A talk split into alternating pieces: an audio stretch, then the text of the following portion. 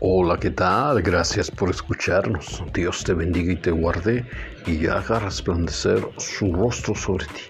Hoy quiero que reflexionemos acerca de el amor se refleja. Leemos en el Evangelio de San Juan capítulo 14, verso 15 al 21. Si me amas, guarda mis mandamientos.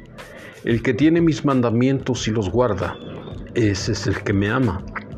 Y el que me ama será amado por mi Padre y yo le amaré y me manifestaré a él.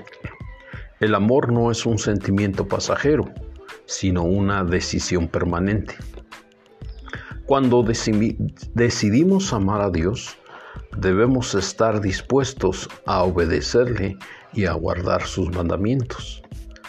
Déjame te cuento una historia. Le preguntó el padre a su hijo, Hijo, ¿me amas? El niño le contestó, sí padre, claro que te amo. Y el padre le preguntó, ¿hasta dónde?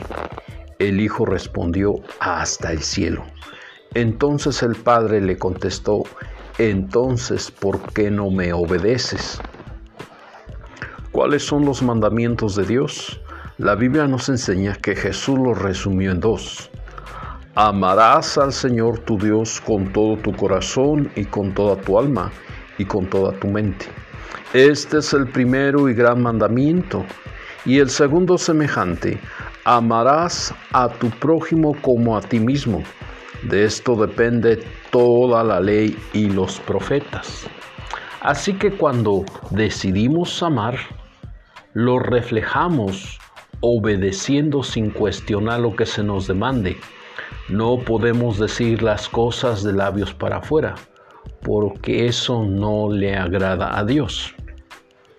Cuando tú y yo declaramos que amamos a Dios, estamos dispuestos a obedecerle y a reflejar una buena actitud para con Él.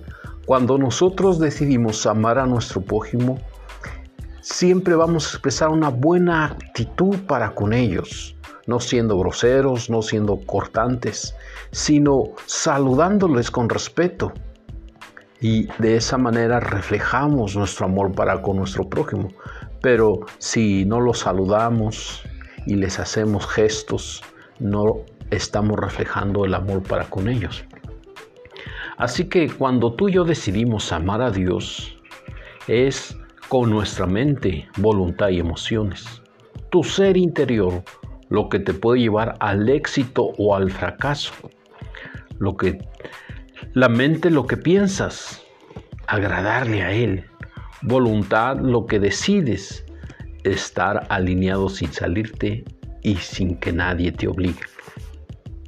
Dios manifestó su amor por cada uno de nosotros al enviar a Jesús, que fue la máxima expresión de su amor que haya existido, para que a través de su muerte darnos salvación y vida eterna y perdonarnos.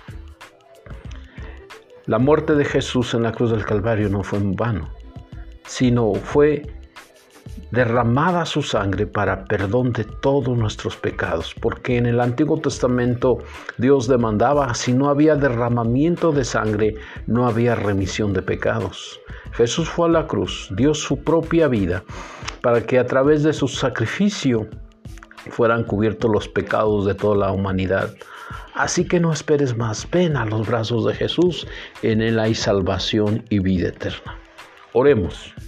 Amado Dios, hoy decido abrir mi corazón para recibir de tu amor y también expresar mi amor para con mi prójimo, no tener una mala actitud sino seguirte con mi mente, con mi voluntad y emociones. No por emoción, sino por convicción. Gracias Dios por tu grande amor. En el nombre de Jesús. Amén y amén. Dios me los bendiga, amados hermanos. Nos vemos hasta la próxima.